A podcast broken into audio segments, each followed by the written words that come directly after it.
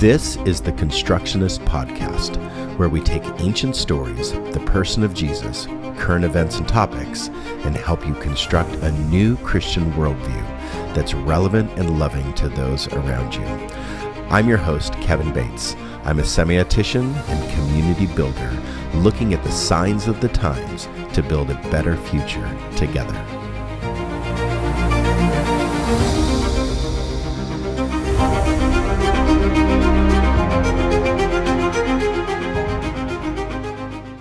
You are tuned in to the Constructionist Podcast, and tonight we are continuing our series on cults. At the Constructionist, we encourage a worldview that is built on the principles of Christ. And in this episode, we are examining Christian nationalism through a clear and honest lens as cult philosophy. So, next week, we're talking about evangelicalism as cult philosophy. And following on the 26th, we're talking about the occult. There's a difference between cult and occult for Halloween. So on the 26th, the occult for Halloween. So we hope to offer insights and perspectives that will help you in your journey towards a greater understanding of love and compassion for yourself and others. So we want to assure you in tonight's episode, we're not going to be fabricating anything and we're going to have informed ideas. And if we don't know something, we're going to say that, tell you that maybe we're guessing, and point you to some materials you can do your own research. Because our goal is to provide an honest and authentic perspective on our examination of tonight Christian nationalism. So, this, this, is our thinking space. We're here presenting ideas and thoughts, and tonight we're making our best attempt to explain very practical theologies to live by.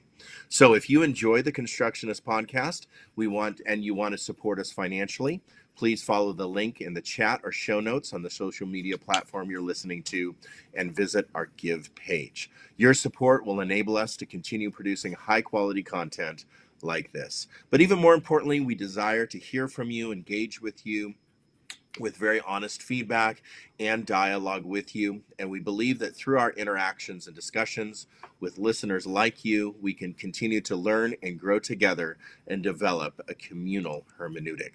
So we value your feedback, your questions, and your ideas and we're excited to build a community around our shared explore, exploration. So please, in the comments or send us direct messages if you have any comments to make. Please don't hesitate to reach out to us and tell you tell us what you think. So thank you, Sharayah, and thank you, Jake, for joining us tonight as we continue our series on cults. And before we get started, we have one definition that we want to give, and then in a little bit of time here, we're going to then define some terms. And so, right now, Sharayah, I want you to give us our definition, our working definition of a cult. Now, it's very mm-hmm. easy to mix up occult with a cult. So, we're talking about cults, the the capital the occult is something different. So, mm-hmm. You're mm-hmm. going to give us a definition on cult. What is a cult? Yeah. Yeah. So, the dictionary definition is simply a. Um, a religious belief system that's organized um, around the worship of a central figure or object. Um, so, by that definition, just about every religion falls under the definition of cult um, cult is often used as a um, an insult. Um, we tend to use it as an insult, especially as Christians, um, to discredit other religious systems. Um, but the working definition we are using for this series is a high control group that is um, often organized around a charismatic, if not narcissistic, leader. So one leader or a handful of leaders, mm-hmm. and it's a high controlled system. That is what mm-hmm. um, society probably accepts as the mm-hmm. definition of cult. Although every religion that emerges, like even like when the reform German Reformed Church branched from Catholicism, that probably was thought of as this cult group. Um, mm-hmm. and when the religion becomes a nationally accepted or worldwide accepted faith, then and becomes more of an accepted religion, then that's that's where it moves from its cult philosophy or cult behavior to more of an accepted like religion. So I believe this is why Christians have such a difficult time just not calling everything besides themselves a cult because anything that we don't believe has like weird oh gosh what is that but if it's nationally hmm accepted or internationally accepted so this is why the Bhagwan of the the Rajneesh of Oregon when he came and he developed this organized um, system of quote religious practices but centered around the Bhagwan um, that was very cult like. The problem with that now is in India, uh, the Rajneesh is considered, and that and that religion is considered a nationally accepted religion, and so it is accepted on their list of accepted religious practices.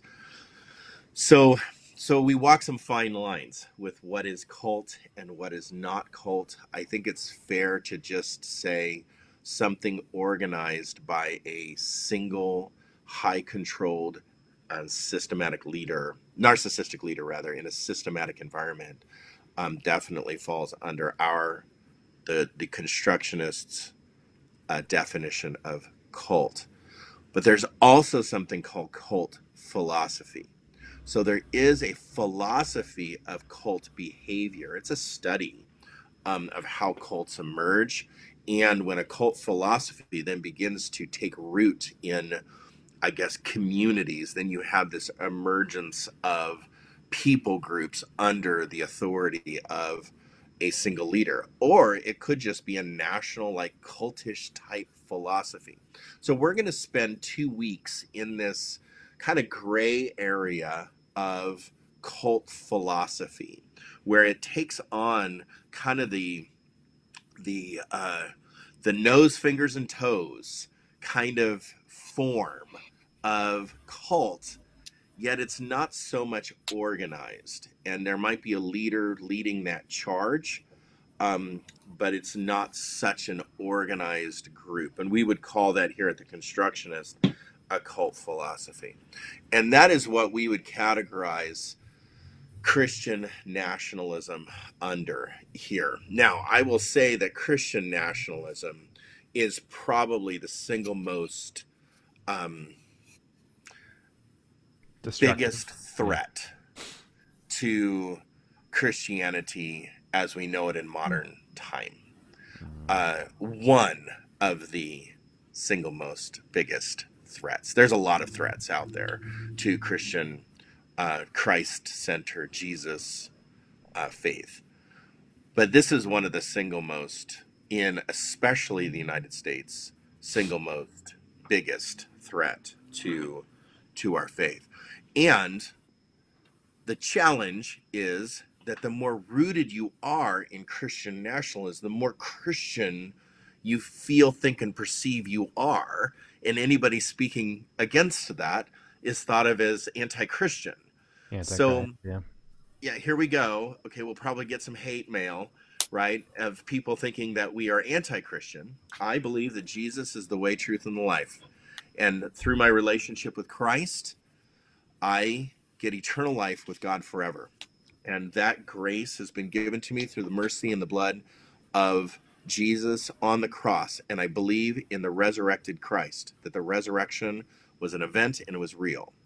And so right at that at that juncture, then this becomes a Jesus plus idea, where if you're an, a Christian nationalist, you are saying that I have to be some kind of patriot America supporting in a very far extreme way. I have to believe in the values of a nation along with my Christianity. Well, I would say right at this point that Christianity, Jesus, transcends all nations. Jesus transcends all politic philosophy. And so if you are a, let's say you live in um, some country that is not capitalist, or if you live in a country that's not, let's say, socialist, or or even like there's only one or two maybe true Marxist states anymore. And so if you if you uh, if you live in such places, Jesus transcends those places. If you live in a capitalist country, communist or Marxist country, or a socialist country, that that Jesus transcends places, also transcends time. So so so our republic has not been a republic for very long, and Jesus transcends our republic. And so we need to first and foremost just solidify and and camp on that idea that if you believe that Jesus rose from the dead and is your savior that that he is the Messiah, as it's said in Scripture, that he is the one that came and lived and died for the sins of many, that the sins of all, not just many, sorry, the sins of all people. That if you believe that, then that would identify you as the a Christian as the core essential belief of Christianity. That is the essential question. Do you believe that Jesus is the Christ, the Son of the living God? So, so we're going to talk about this Christian nationalism idea, but I need to talk a little bit about history first, and then I'm going to turn it over to Sharayah and Jake to talk about the practical implica- implications of Christian nationalism and our way out of Christian nationalism and how do we get out of it. Um, because some people think that we need to get deeper in it, and I would say we need to get out of it um, because it's detrimental to our to our faith and our context and our nation as well. So, in 1954, I'm going to go back to 1954. Now, you can take nationalism or Christian nationalism all the way back. I mean, 350. You got some Constantine behavior where he's a Christian nationalist, right? Where we become a Christian state back in uh, Constantine's uh, era um, you you have different eras of time where we became Christian nationalists. We weren't the United States. We were somewhat, you know, we were elsewhere, and we were promoting that nation and doing that nation's politics, and forming a theocracy like Geneva and let's the Swiss Reformed and the let's say the German Reformed and stuff. So the, the theocracies that emerged out of Christianity, but we're talking about modern Christian nationalism. So in in this century and the previous century, so the last 123 years, that's what we're looking at Christian nationalism. So you can't talk about Christian nationalism without talking about white nationalism. Now, they are related in the extreme forms, and I'm going to show you how they're related. In the late 1800s, you have the emergence of the KKK, you have the second group of the KKK starting in like the early 1900s, and then forward, different KKK groups, Ku Klux Klan groups, white nationalist type people started to emerge, anti desegregation groups started to emerge. But in 1954, we have the Brown versus the Board of Education 1954 ruling that that uh, that basically ended um, by law. Now, not necessarily by practice, but by law, ended segregated schools, and so in law it was now illegal to have a segregate. So now the desegregation era and the birth of the civil rights movement basically starts I would say it probably started way before that, but but we'll say that that is the marker of the 1954 to the 1960s, um, and the Jim Crow laws then ending in uh, 65 ish. I'd have to look some of these things up, but but uh, Jim Crow until 1965. So so all of this is. Um, I guess, coming to an end in policy. So I need to be very careful of that because because segregation and racism and um, and racial segregation uh, has not ended. That is a continual oppressive um, behavior and practice by many, um, and so so it is not ended. But in policy, Um, at the highest levels, it has been by law, like these these laws were put in place that we were going to end such things. In lower level policies, I would say, and even in higher level policies, we, we still see uh, racism in um, institutional racism in law. We see laws um, at the state level, especially. We see a lot of laws that have not been written off the books and such, which promote um, such things. So, Kevin, yeah. Um, another little tidbit that I think kind of fits in where you're going. Um, with the Brown versus the Board of Education decision, um, that's when we start to see um, private Christian schools emerge. Because, right, because it was a way of maintaining segregation just under a religious banner rather than right. a political one. And I think that that public school or private school movement is then going to feed into Christian nationalism later on. And maybe we should just yes. say alternative school because private school, but also like homeschooling. Yeah, yeah. So that was a big mm-hmm. movement. The homeschool well. movement is also a part of that. Right. So, good point. Good point. Um, well, we have always, as a nation, tried to, uh, when it comes to f- our families, our family unit, we've always had this independence or this, this. Well, I'll use the word segregated idea in our communities and in our neighborhoods. In our communities and neighborhoods, we've removed or isolated or pulled ourselves away from the community, from the communal thinking. And so that is what sometimes I think that that's what America is almost built on is I can do whatever I want regardless of whoever that hurts.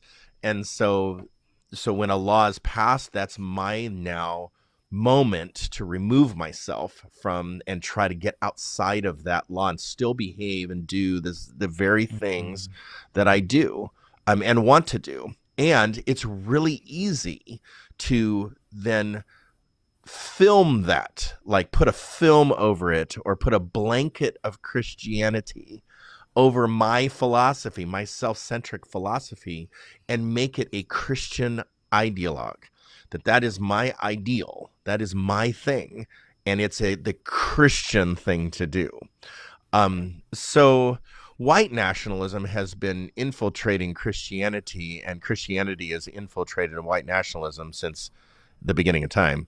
Um, but especially uh, in some of the really harsh, uh, I would consider hate groups um, that are out there uh, Christianity has definitely penetrated those at its core. That white nationalism and Christianity uh, definitely, in a lot of religious contexts, go hand in hand. So let's advance forward then.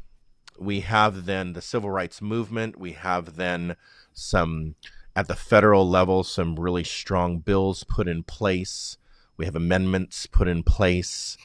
And now we advance forward to the 1970s the 1970s were a time of still uh, racial inequality, of course, you know, all the way to continuing today. It's not a historically marginalized group of people. It is a current marginalized group of people, historical and current, when you look at the uh, BIPOC African American, especially uh, uh, people. And so so in the 1970s, you have the emergence of um, it happened before in the 1960s, but I would say evangelicalism at at its core roots in through the 1970s. Jerry Falwell, a famous pastor, then starts the moral majority or uh, the moral uh, conservative movement all the way through the 70s, then um, establishing itself fully in 1979 with Ronald Reagan and the adoption of the moral ma- majority. And then the Christian, quote, right then moved to the Republican Party um, under Reagan. So we see now Reagan forward, the moral majority. Um, Jerry Falwell's movement then falls under then the Conservative Party. When before that, Christians you know, Jimmy Carter had the Christians back in the day. I mean, he was a Bible school teacher. Um, so a lot of people supported him um, in his Christian values. Uh, but moving forward, then in Jerry Falwell's movement, President Reagan, we see then the moral majority or the Christian conservative movement then take root. I think to to push a little bit into the Carter and Democrats being on the side of the Christians. The Democrats were a were a southern based institution. And so yeah. Republicans were the party of Lincoln and Democrats were the party of the South. And so right. so that I mean it who whoever flows with the system of oppression and mm-hmm. and yeah. hate, I think we find Christians in the center of, which is sad.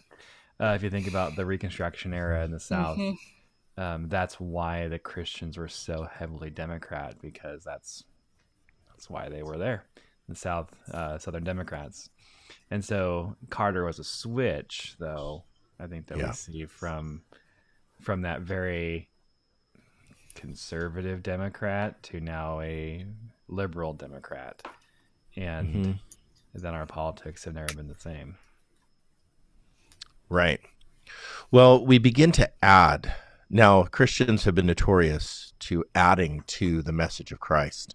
And evangelicalism definitely adds to the message of Christ, where you have a Jesus plus movement, where Christ likeness, whatever we deem Christ likeness, then becomes a central Christian question versus the resurrection being the central Christian question. Um, whenever you have a Jesus plus idea, that plus becomes a human interpretation of what Christian is. And so the moral majority definitely started adding Christian plus or Jesus plus plus plus plus plus. So you had this anti-abortion, um, like a human uh, uh, pro life movement emerge out of that. You had um, some ideas with prayer in school or education being more Christian centric or allowing a prayer in school. That was a movement. It still is a movement, but that was a movement that uh, definitely uh, took a strong foothold in the 1970s into the 80s. So, what's interesting about the moral majority. Christians christians definitely have flipped you know like we've we've flipped parties we've flipped theologies we've flipped philosophies we've flipped social ethics. I mean there, there's all kinds of things that we've flipped because the christians were the ones that that the pastors were the ones that helped young women that were pregnant. They were the ones on a nationwide level. Uh, pastors were the ones that helped young women into um, abortion, uh, safe abortion practices um, Reagan was the first governor to um, install policy for legalizing and birthing the legalization of abortions in California. So it's interesting that the Christians like like we flip in these practices, we flip in these movements. Um, and that's what happens in the Jesus plus idea, where when you add plus plus plus, then we then start identifying you have to be Republican, you have to be pro life, you have to be anti like some alternative lifestyle. Pick one, and is if that's the movement of the day, you have to be anti that idea in order to be Christian. Um, and we flip on these Christ like type ideas where the Christ likeness becomes the central Christian question versus the resurrection becoming the central Christian question. So, out of the 70s, though, there is an Aryan nation movement, white nationalist movement that's more, I guess, military or militia. They used to wear blue shirts and do parades and stuff where I used to live and and there were some leaders um, that are dead now, Richard Butler and such, that led uh, the groups up in Hayden Lake and Idaho and such in um, Christian white nationalist groups that were more militia in in form.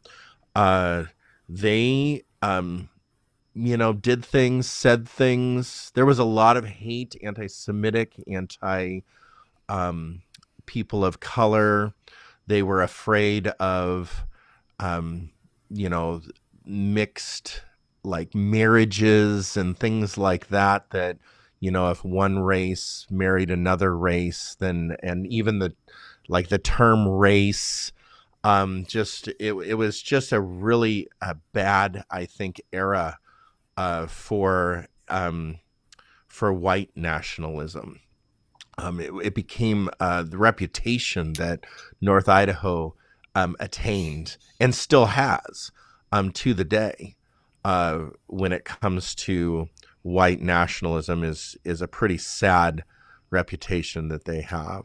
I remember when I was younger and in 92 I would go up to my grandmother's house and and I was painting and doing different things for her on her house and I lived in southern Idaho and she lived in northern Idaho so I would spend my summers up there. And and in August of 92 there was a gentleman up at ruby ridge which is which is just north of sandpoint towards bonners ferry.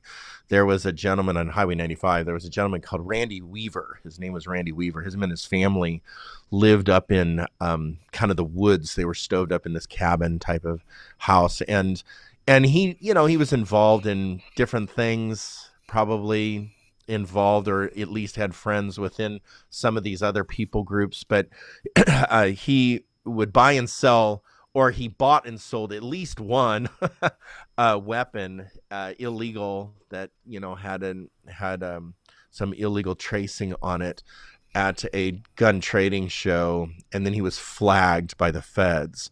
So the feds show up at his house they end up um, killing some of his family uh, during that time. They shot him, shot his wife, shot his child, and and uh, there was whole groups of people that would show up at the the entrance to the road of his home that was blocked off by the feds. That there was whole groups of people just advocating for him, um, speaking against the feds, and it is said the possibility of Timothy McVeigh being there um, was great that he was present during those um, those protests at the end of the road, passing out literature promoting an anti-federal government type uh, rhetoric and and such. So then, moving forward, we know that Timothy McVeigh was present during the Branch Davidians. Um, in Waco, Texas. So moving forward to 93, a year later, or actually six months, nine months later, um, six months later, April um, 19th was the end of that Branch Davidian standoff, where if you remember those days, that crane came in and started busting up the, the roof of the building, a fire starts, and all those people die in that building, the federal standoff at the Branch Davidians in Waco, Texas.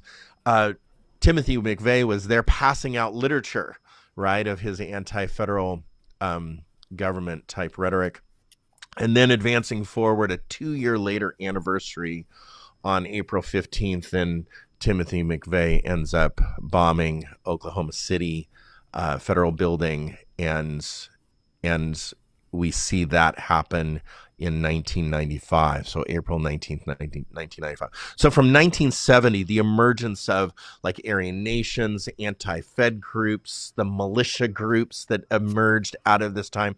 So they call this the militia era where you kind of had like these independent loosely connected white nationalists anti-feds anti-government type groups emerge out of this time. Some cults were involved um, like the Branch Davidians, you know, and such, where they would they would uh, gather weapons. They had illegal weapons stoved up in their cabin and such, and they were just they were kind of conspirator conspiracy theorists. They, they, they always thought the feds were looking and watching. Did, what'd you say? They were preppers, right? They were definitely prepping for the fallout type of thing. And anyway, advancing forward now we have on the international scale, then something happens uh, totally disconnected to the militia groups and the emergence of what's happening within the borders of the United States on a national level. We have then um, 9/11 happen in 2001. So so in 2001, September 11th, two planes uh, crash uh, purposefully into the twin towers. One early in the morning, and then just a short time later, another one into the second tower. We have another plane that crashes into the Pentagon, into the side of the Pentagon. Um, there's stories of people jumping out of those buildings. There's stories of people dying in those buildings. There's stories of people getting out of those buildings just in time. There's stories of people running towards like like the hotel that kind of connected the two, and they they stoved up underneath the the overhangs, and they survived those those buildings crashing on basically on top of them. Uh, there's stories of people at the Pentagon just like on hot floors, burning their legs as they were escaping out of the Pentagon. And then we have uh, the United 93 flight that that they found out what was happening. They they knew what was happening. They knew that they were hijacked, and so they stormed the cockpit and got that plane crashed. Um, and they all, I think there were about 40 some people that died on that plane.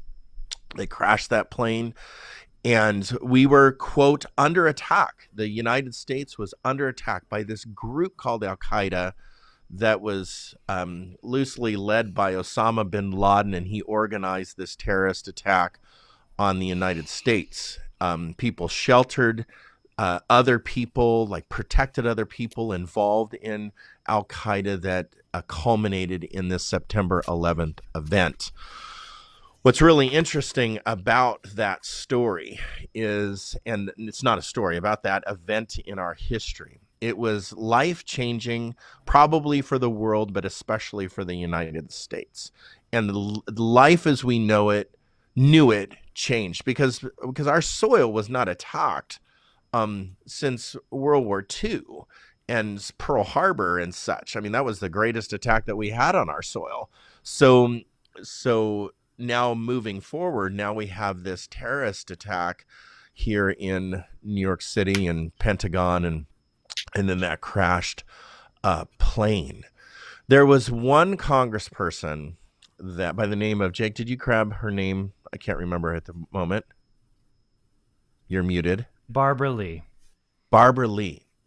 So Bush Jr. decides that he wants congressional support uh, for military action against Al Qaeda. And he wanted unilateral military action, um, but he just didn't want to use his executive powers, which there was a difference between nation to nation uh, military action and nation to people group.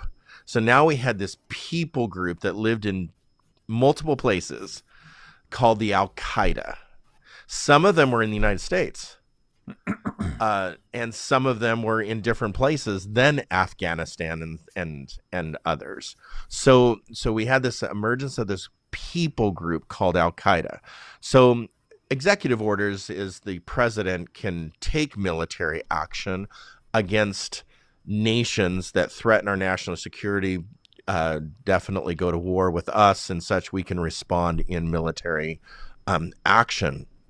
But Barbara Lee saw that there was a unilateral we can just attack at any level and so she said no to that military action and her one vote i can't remember how many tens of thousands of death threats she got because of that uh, voting no and and the way that i understand it all she wanted was to not have such a unilateral just license to kill she wanted something a little more controlled. I believe that that's what she was. Well, it couldn't um, be just a carte blanche action where they could declare the, the, the executive branch could declare war at any time at anybody. Right. And the president still holds that power. And also Well, that was the war on terror, so it was any anyone right. deemed terrorist. Terrorist. Right, right. International. So so also, this is a long history leading up to this one point. This one point. I remember preaching that Sunday post September 11th. The church was full. Um, it was nuts how full the church was, corner to corner, front to back, mezzanine level packed. Um, just people standing room only in the church post September 11th. Remember preaching a sermon. I don't remember what that sermon was.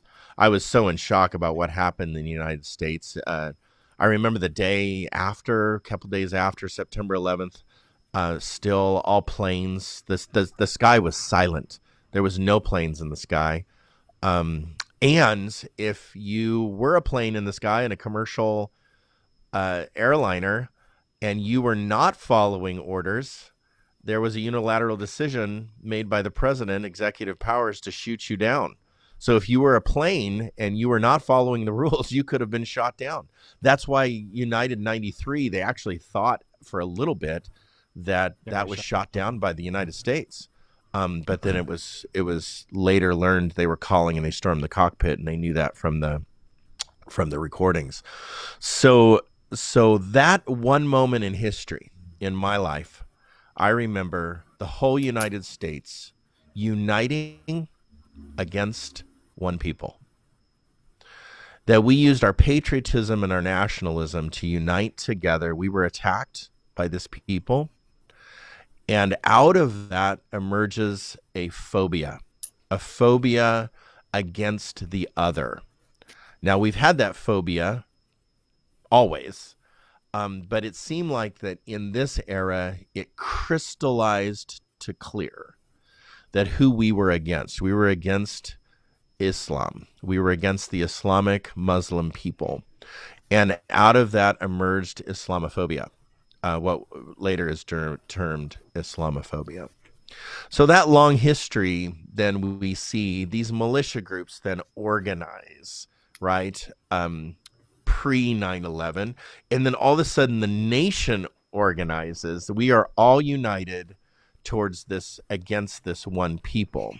Now, I would say that that's called, at its core, nationalism.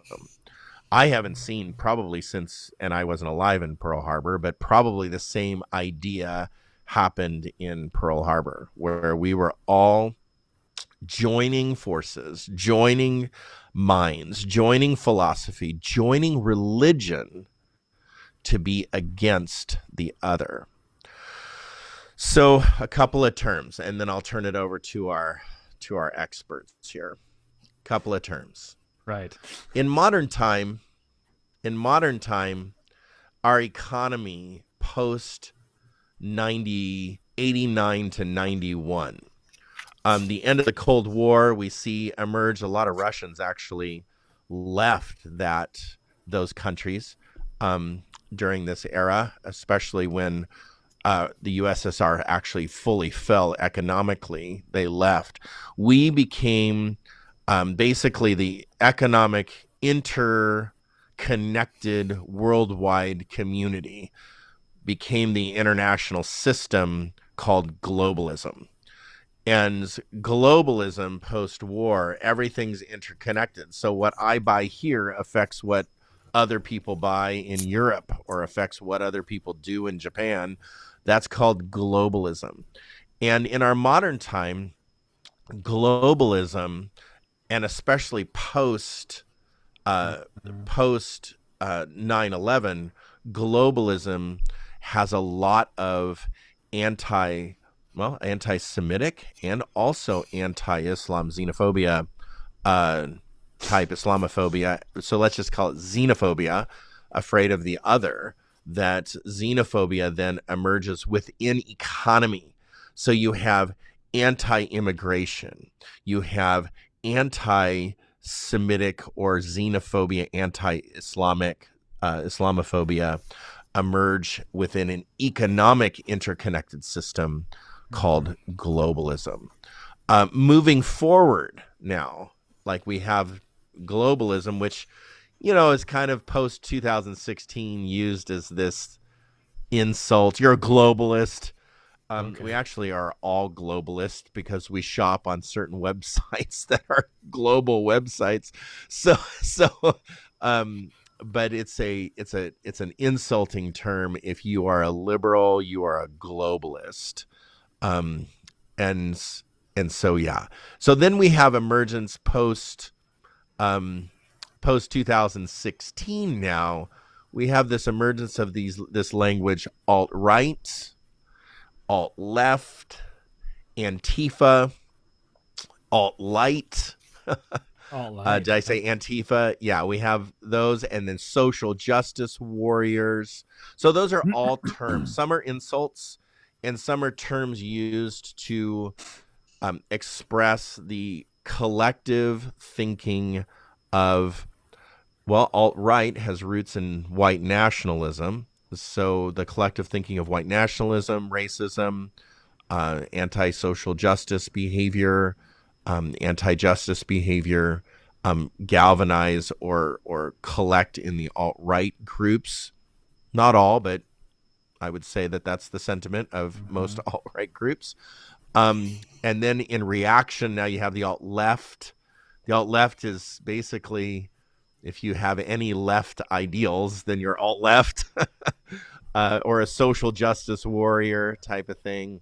But I would say that Antifa is probably, let's say, um, categorized as the group in the left that uses forms of violence for overthrowing systems. So that's where violence enters into play.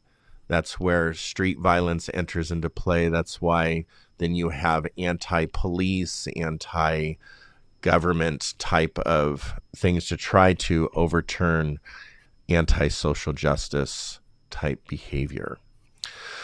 So that is a long history. So I know what Sharayah is going to ask me. How does Christian nationalism connect? It's very easy to take a statement, an ideal, or a philosophy and cover it with a religion, call it Christian, and then camp on that. The more that we are this way, the more Christian we are. It's a Jesus plus mentality. Mm-hmm. And so Christians have flipped. And we have, in evangelicalism mostly, we have adopted some of these conservative Christian values, alt right, white nationalism, and patriotism that we see that now if we are a patriot, you're a Christian if you're a patriot. You're a Christian if you're conservative. You're a Christian if you have the moral majority Christian conservative values. And so white nationalism takes on different forms, different depths, I think. I think it's unfair to call everybody that's conservative in their politics a Christian nationalist. Um, just like it's unfair to call anybody that has left ideals or left politics Antifa or or an alt left. Um, I think that alt left can be reserved or used for people that um, and it's seen in in some of the literature that it's mostly white nationalist ideas that are promoted in alt left that the white person is a is a soon to be extinct person that the threat is against the white person. And and so eventually we're all going to um, die off that are white. And that's supposedly the conspiracy of the alt right so um, with those definitions with all those thoughts christian nationalism takes on some very practical forms and so Sharayah, why don't you take the practical form of all of this and take the bridge. Let's use a bridge of we have xenophobia, we have we have nationalism, we have patriotism, we have 2001 uh, September 11th culminating at a focus of nationalism. 22 years later, now uh, we are in this place a quarter century almost of this place of total division, um, rhetoric, a lot of misinformation. So, how does it practically look like? um, okay, I have a couple of thoughts. Um, so, one of the things that is a value within white American culture is individualism. Um, and I saw a, vid, uh, a comment on a TikTok video a couple weeks ago, and I've been sitting with this comment for a couple of weeks. Um, somebody said, when we don't unpack our individualism, we end up creating a cult. Um, mm. Love yeah. that. So Yeah. I would I would also love to talk about that idea next week when we talk about evangelicalism. Yeah. Um, but we see this come up with nationalism too. When we don't unpack our individualism, we end up with a vision for our nation that excludes everyone who isn't like us. So we can see that unfolding in the US right now as we're trying to exclude the history of black people in this country. Um, The- the as like we're us- trying the to like us that we want, right? Yeah. Because there's a lot of there's a That's lot of like true. us.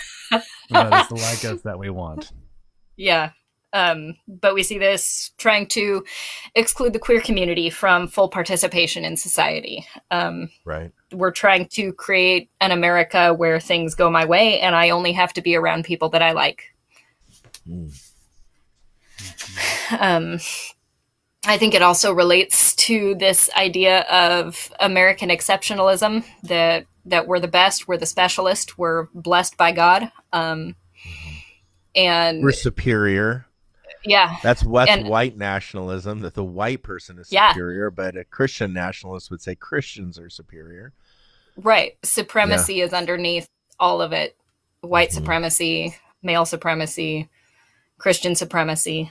Um, It's almost And I- like it's almost like the the crusades, you know, like it, yeah. the, the religion thought that they were so superior that they started killing other people. Mhm. It's just crazy how we get there. Mhm. Yeah, and then um, something Jake brought up in our pre-work is that we also end up with a violence-based culture, Right, right. um, from the militia history to the glorification of Second Amendment rights Mhm. to violent speech, freedom of speech. I can say whatever I want. Um, So pa- so pause there. So the bridge that I can make right now is militia history, like like even the Aryan nations or Randy Weaver stoving up in his cabin with all his guns or or even David Koresh and all his guns. Um, mhm. that idea of second amendment i have a right to carry this gun and now i'm going to have a bible and a Mhm. gun together right Mhm. that's militia history being carried forward in christian nationalism God's guns and babies. god's guns and babies that's right yeah wow that's that was a political slogan for a hmm for a campaign yeah Boebert was it? i don't know Was it? I don't remember who it was. It was a woman. Marjorie Taylor Greene or Boebert? Oh, yeah. I mean, God's guns and babies. Whatever. Yeah, being baptized with your guns. That was a Mm-hmm. practice here in Oregon. Um, that people were being baptized with their guns, like with them, like Yeah. like not in the water, but you know you're holding your gun while you're being baptized above the water. Oh, you Crazy. got to hold it out so it doesn't get wet. You know, yeah. Who wants to? That- Who wants to right. get their That AR? looks you know, very wet? ridiculous. It's totally ridiculous. I mean, it's very Constantinian where you would baptize the Mhm. whole soldier except for their fighting arm, right? Right, right. Yeah. Yeah. How else does this practically look? Because this is really interesting to me. I think family structures, right? hmm Yeah. And so, like, yeah. um, if we just take, Mom, dad, like- 2.5 kids. no, let's just take like the main criticism of the BLM movement Mhm. was a statement on their website that said they want to change the definition of the nuclear family to make it. I thought it was deconstruct. I mean, I think it was a little harsher language than Okay. that. Let's just Yeah, say to be fair, yeah. deconstruct the idea of the nuclear family. Right. Nuclear family being mom, dad, children. Mhm. And Mhm. I mean, most kids, most, many, 50, Many what, 50 percent. more Right. are uh, di- like a divorced, uh, divorced parents Yeah. don't live in a nuclear family setting. Right. And so so the the the idea of the Christian nationalist is to have that not prairie home companion. What's the other one? What's the uh, little house on the prairie idea of Yeah. family? Yeah. Yeah. Sure. Prairie home But- something much different.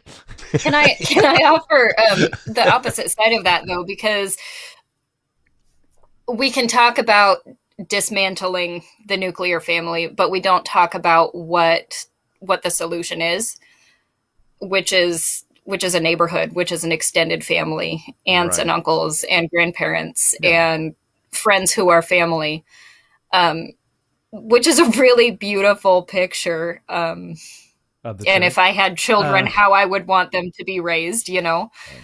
Um, yeah, I think we practically as well as this idea of isolationism, right? And that's what you're talking mm-hmm. about. And that yeah, the yeah. more the more we segregate, the more we isolate ourselves into into right or wrong, or even good or bad. I think I think that's also the, the Christian national idea is that there's actually a good and a bad person. Mm-hmm. Well, and that, and that the, your your um your blessing of life is based on your goodness or your badness. And so if you're if you're blessed mm-hmm. or like you have material wealth, you're inherently good. Well, before you get so deep, I don't want to I don't want to give a Christian nationalist that much intellectual credit. To be 100% honest. Um, because most things in our society that have a like fad or fervent adoption. We're going to be this, right? Um like a clothing style almost, right? Starts with signs and symbols. That starts with signs and symbols.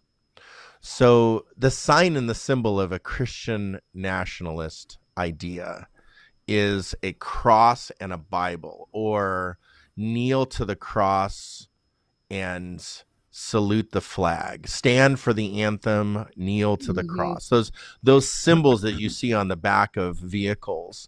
Yeah. Um, it starts with signs and symbols. Now I'm a semiotician, semiotician, so I I think that signs and symbols are very powerful. I mean, anytime you see like the cross, they're the most powerful. See that, it's what it's what our it's society a, is built on. It's a powerful symbol. You see the American flag, that's a powerful symbol. In negativity, if you see the Confederate flag, you know exactly what that represents. If you see a Nazi flag, you know exactly what that represents. So so either historically this symbol has been like you know adopted into a very negative or very violent or oppressive uh, type era, mm-hmm. or or a positive one. Like a, the cross is a is a execution symbol, and it's a positive idea of Christianity. Yeah. So so signs and symbols are very powerful. So to say that a Christian nationalist, this is where we got to be careful because I think that I think that Christian nationalism has a spectrum, and many, many, many, many people do not really know the depth of Christian nationalism and how deep that can go into white mm-hmm. nationalism.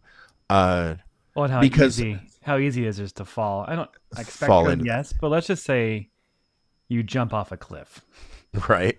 Well, you eventually hit the bottom. It's just yeah. a cliff, right? And so I mean, how easy it is is it's a flag on the stage of a church. Yeah, and you and I, you and I, Jake, come from a movement that's Church of Christ. And so our upbringing, not my childhood upbringing, your childhood upbringing, uh, but my education and everything is Church of Christ. I mean, I went, I have a master's degree from Pepperdine University. So, so that is as Church of Christ as you can get.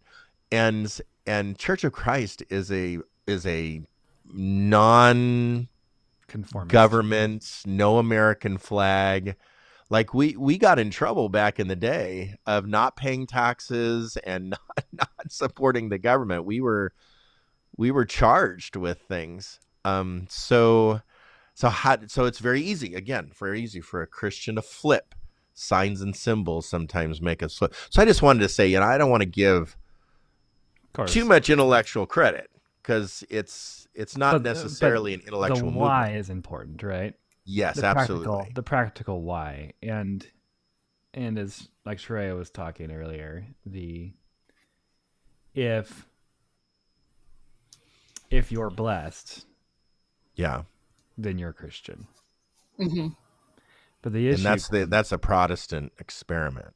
But it's it is it is the core I think, for Christian nationalism that that you have to stand against all of these oppressive factors of the government so that you're able to be blessed. Right. Drain the swamp.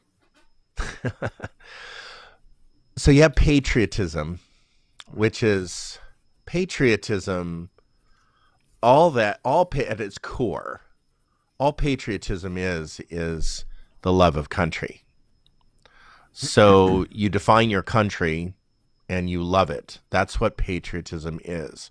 You'll fight for it. And and i think that that anyone that lives in the united states needs to honor and respect and and appreciate at a very deep level um, anyone that has fought for the United States, anybody that has lost their life for the United States, anybody that has actually followed an order for the United States. Um, that is a respectable uh, thing. Now, was the war respectable? Was what we actually did respectable? That's a different conversation. Um, I think we mix that up in our patriotism or anti patriotism talk where we don't respect a war, like a lot of people didn't respect Vietnam. But in the lack of respect of Vietnam, we didn't respect the person that was following the orders. So, so yeah, people, just, if just war theory doesn't go down to the individual soldier. Individual, yeah. So you can like not appreciate something that we're doing as a nation, but loving the person and actually respecting that person and and honoring them on their way home or giving them a hug after they get off the airplane and not spitting on them, um, I think is an important distinction because patriotism, I think, um, uh, appreciates a person's place in our country. What can I interject? It's more, yeah, go ahead. We go to war as the United States. We don't go to war as Christians. Right. And true. We go to war as capitalists. We don't go to war as Christians. Like Christianity is a pacifist religion. At its ultimate core, it is completely pacifist. Right. And so, um, and the practicality of Christian nationalism is to, is to turn that rhetoric from "I'm going to war as United States" to "I'm going to war to to turn to glass the right, desert right. of Islam. Right. And so well, I'm making a dis- I'm making a careful distinction because Sharayah brought up some things that, like in the practicality of things, right? How does Christian nationalism look practically? Patriotism is different than Christian nationalism. So patriotism is human centric. When you're a patriot, you're talking about a human being, right? When he's a patriot, she's a patriot, that's a human being. So you're I know that there's new definitions of that and there's there's you know whatever. Um but I'm talking about the core of patriotism. So so when it comes to like national action, I believe that you can actually you know some people disagree with me, but you can actually be supportive of a person and loving of a person that actually got thrown into this war and they come back. So some people think that the war in Afghanistan was a complete failure. And you know, as a nation, the the national sentiment is what did we do there? Right? What did we accomplish after 20 years, right? What did we actually accomplish in that war? Um, but to disrespect the person that actually was in that war, I think we need to be very careful as Christians how we treat people. Nationalism is something different. Nationalism is something that the nation promotes the cultural identity. So that has to do with cultural identity as people group, the national corporate identity of human beings that is nationalism. So, nationalism is we as the United States are the number one nation in the world, and we are this and we are that, and rah, rah, rah. Um, when a lot of nationalism actually is not true. Like, we are not the greatest in certain statistics. We're not the greatest in in others. Do I enjoy living in the United States and do I want to live anywhere else right now? No. Um, do I appreciate our country and such? There's a lot of things that I appreciate about our country. There's many, many, many things that I appreciate about my country, which makes me make the decision I want to live here. Um, the national identity and how we promote it is nationalism. Christian nationalism then is the nation is identified as Christian. So that's the core of practicality of Christian nationalism. And what Sharayah was alluding to is that things start to infiltrate at different levels practically. Christianity becomes the number one religion. The problem is is that right in our forefathers core documents, you know, that we have religious freedom. And so Christianity is not the only religion here. Nor can you say our forefathers mm-hmm. were actually Christian. Right. Well, but in the documents that they created, we have a freedom. Yeah.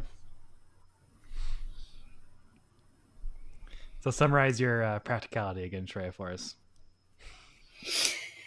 Because that, that went way overboard. well, can I, I meant kinda... to just say signs and symbols.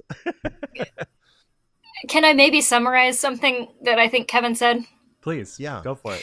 As you're talking about the difference between nationalism and patriotism, um, yeah. it sounds like patriotism says, I want the best for my country. I want it to be the best that it can be.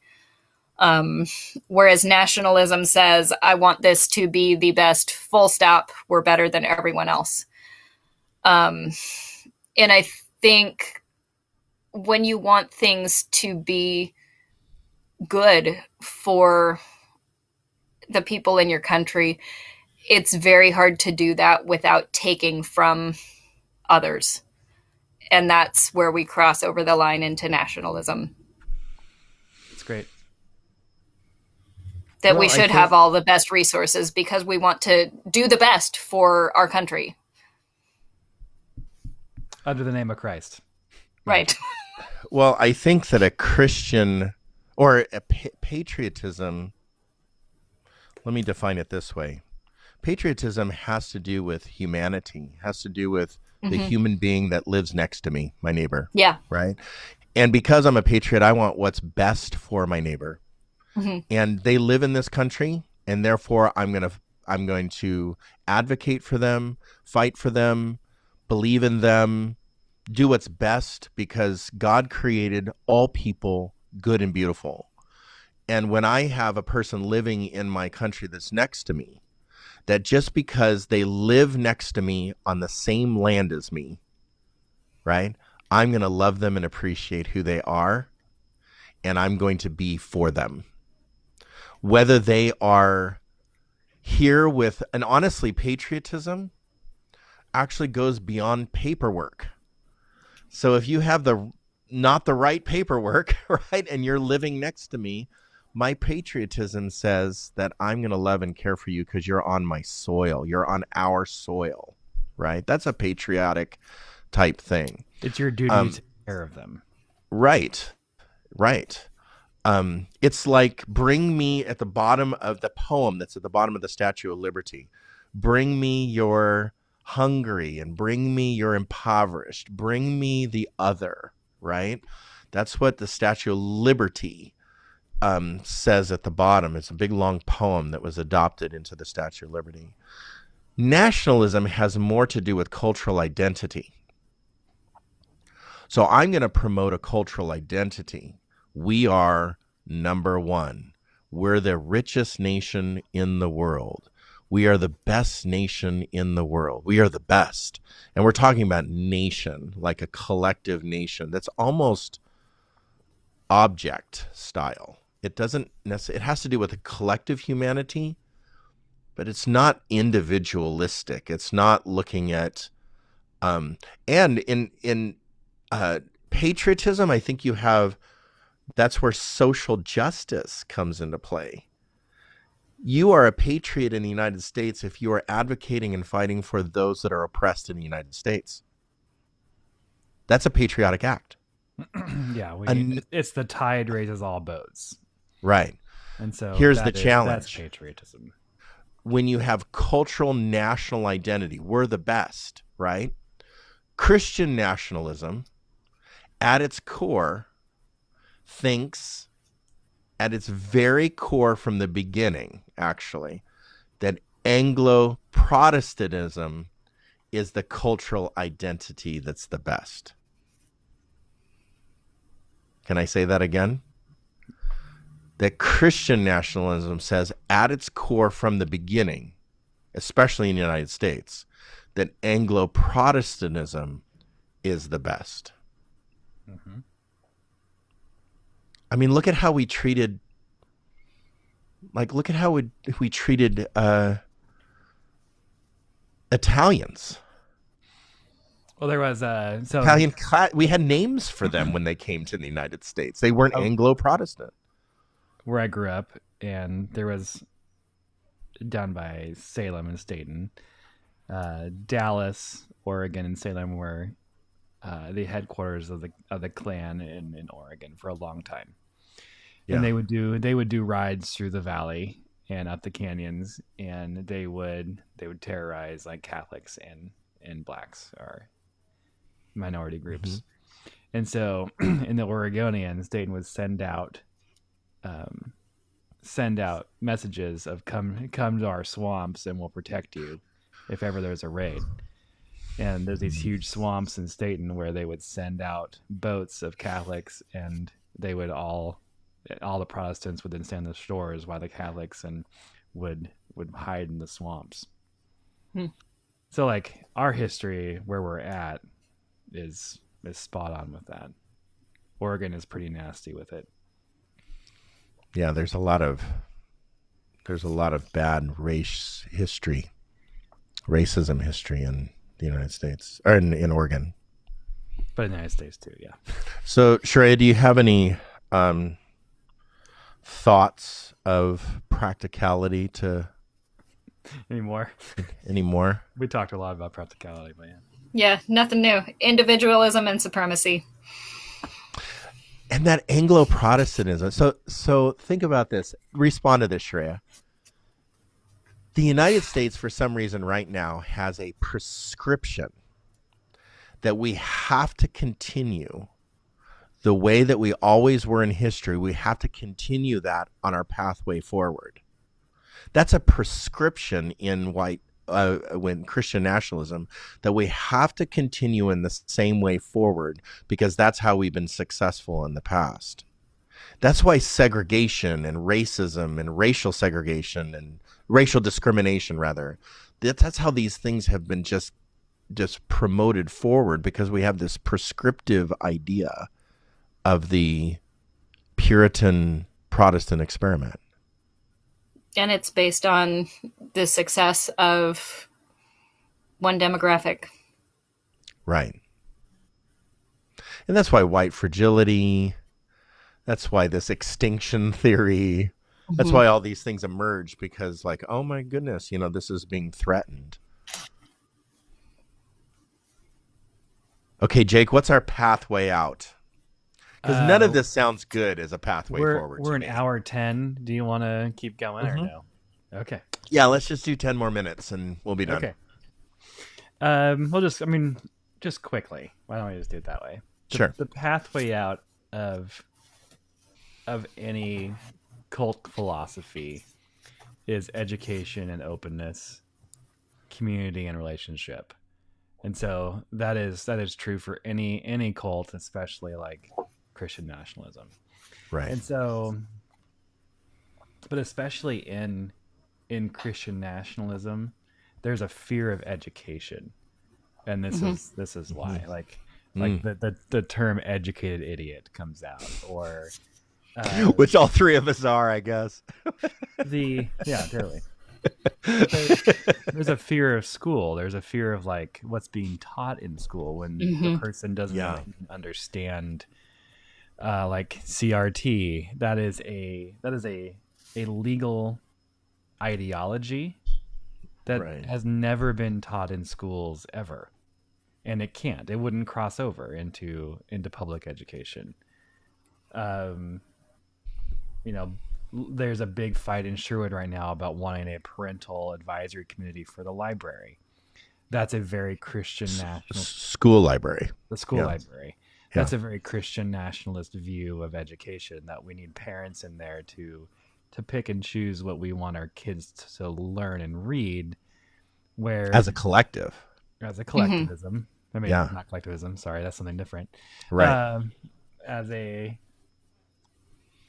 but how those aren't experts looking at at the mm-hmm. science, looking at the data, looking at anything. Those are just uneducated parents trying to protect and be lawnmower parents for their children. um, a lot more parents are things that take every obstacle out of the way and make it agree. These these discussions on social media are called social media data scientists. and so, um, so like that. Um, getting in getting involved with with politics to try to to try to control those um, mm-hmm. those people. Um, I think we saw the school board in Newberg do that. We we saw right. any mm-hmm. any school board uh, nominee that has the word parent in there. It's not about the parent; it's about the student. Um, that's a very telltale sign of are you a Christian nationalist or not is if you believe the parent yeah. has right in education. But like, I think the greatest change of heart would be relationship, and if you sat in front of someone yes. and had the openness to try and develop a conversation relationship with them. Yeah. If you say no, that speaks more about you than anyone else. And usually there's there's the no of I'm afraid of what this person will tell me that's that's a really sad place to live. Mm-hmm. so that's that's the way out, and is is just an education and relationship, finding people that are different than you and being willing to talk to them. That's yeah. not a that's not a progressive that's the, or liberal or conservative thing. That's a human thing, but that's a scary thing, and so they're not. Most Christian nationalists are not willing to sit in a room with someone that speaks mm-hmm. different that is a conversation and not just rhetoric. They're really good at rhetoric, right? They're mm-hmm. really good at speaking in public. They have the script down. They're very passionate. They they sound knowledgeable. But once you get them off that that rhetoric stream, everything changes. Mm-hmm. They don't have the base of of emotional language because politics isn't isn't about information. It's all emotion. A lot of it is like just the attack of of Karl Marx, right? Let's just take this. That if you're if you're left liberal, you're a Marxist. Well, I mean, sure, but if if if you've never read Das Kapital or the Manifesto, yeah, and you're just going off a of hearsay, you have no idea what's in that book. Mm-hmm. Right. Those books, I should say. Right. You have no idea. You're guessing your best guess, and it's super mm-hmm. sad. Yeah. But what do we do with that? We have to educate ourselves. We have to put ourselves in a posture of of openness. Both sides. Mm-hmm. Both sides of the coin. Um, but yeah, that's what I got. Yeah, and and having having political conversations or theories being thrown around um, the conversation of spirituality and religion, that just really is a anti-biblical idea. And I'll, I wrote this. I, well. I, there, there is no Jesus in empire. The right. Sharayah taught me that years ago. That it's like it's all. This is Jesus is not necessarily like you know, healing these people because it feels good. And he just like walks around going, hey, you know, he's, he's I'm going to heal the sick and, and feed all these people because it's, you know, nice. That's not, Jesus was very intentional. And as Sharayah taught me years ago, that it's it's about empire and how empire oppresses certain people, and Jesus is healing and helping people re-enter into um, out of oppression into a functional um, relationship and action, a relationship with society. Like a if there there is no Jesus in empire, and so the main one of the main things is economics and empire that Jesus spoke out against. Right, mm-hmm. right. And so if you're going to live by the book, and if you're going to say the Bible is is my textbook, is my ethic, is all that, mm-hmm. then that means that you're a pacifist. yeah. That means yeah. that that you're non-empire based. That means that you heal the most sick and vulnerable, and you're okay. and you're not a you're not a Christian nationalist. Or you're not a Christian nationalist. There's there's no way. There's no possible way to be a Christian nationalist. To have a flag on your stage. To to say the national no. and to be a Christian at the same time. Well, that friction well, does not exist. Well, let's say this because I don't want to be a Jesus plus person either. So I'm if I minus. could, I was doing a yeah, Jesus, Jesus minus. Okay, so so correct my language here, and and let's just close with this because we're way over time. Uh, if you're going to follow Jesus, and you're going to follow the Jesus of the Bible, you're not going to be a Christian nationalist. Yes, that friction does not exist. Agree, Sharayah? Disagree? Agree. I know we said we were going to end, but can I can I do a book show and tell because I haven't done Please. one in a very long time. Yeah. Oh yeah, yeah. Do it. Walter Brueggemann. Reality, Reality, grief, grief hope. Hope. Um, Walter Brueggemann. Okay. So this is part of our way forward. I want to remind us that while Walter Brueggemann is one of our favorites, he is an old white man. So yeah, yeah, there's a lens there. You, you um, the and now. Oh, if go, all you read, the, oh, there we the go. again. If all you Reality read is Brueggemann, you're not getting a well-rounded theological education, but he is a fantastic place to start.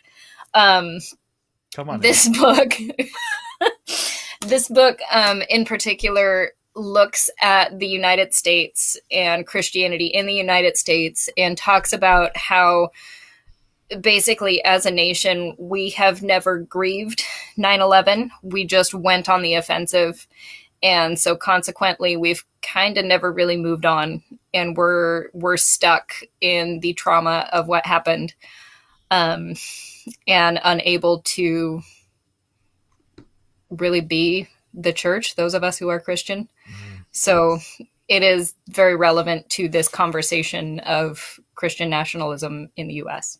Yeah. Yeah. Very good.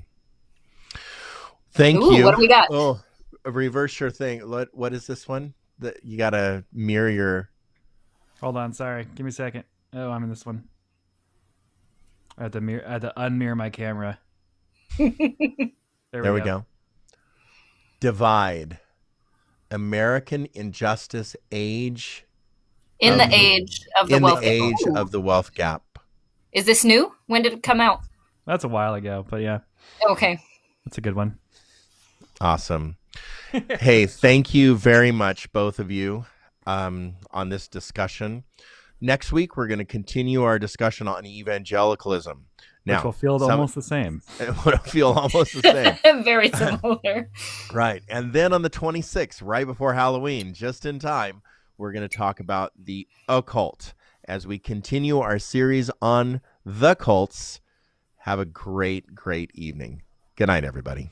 Good night.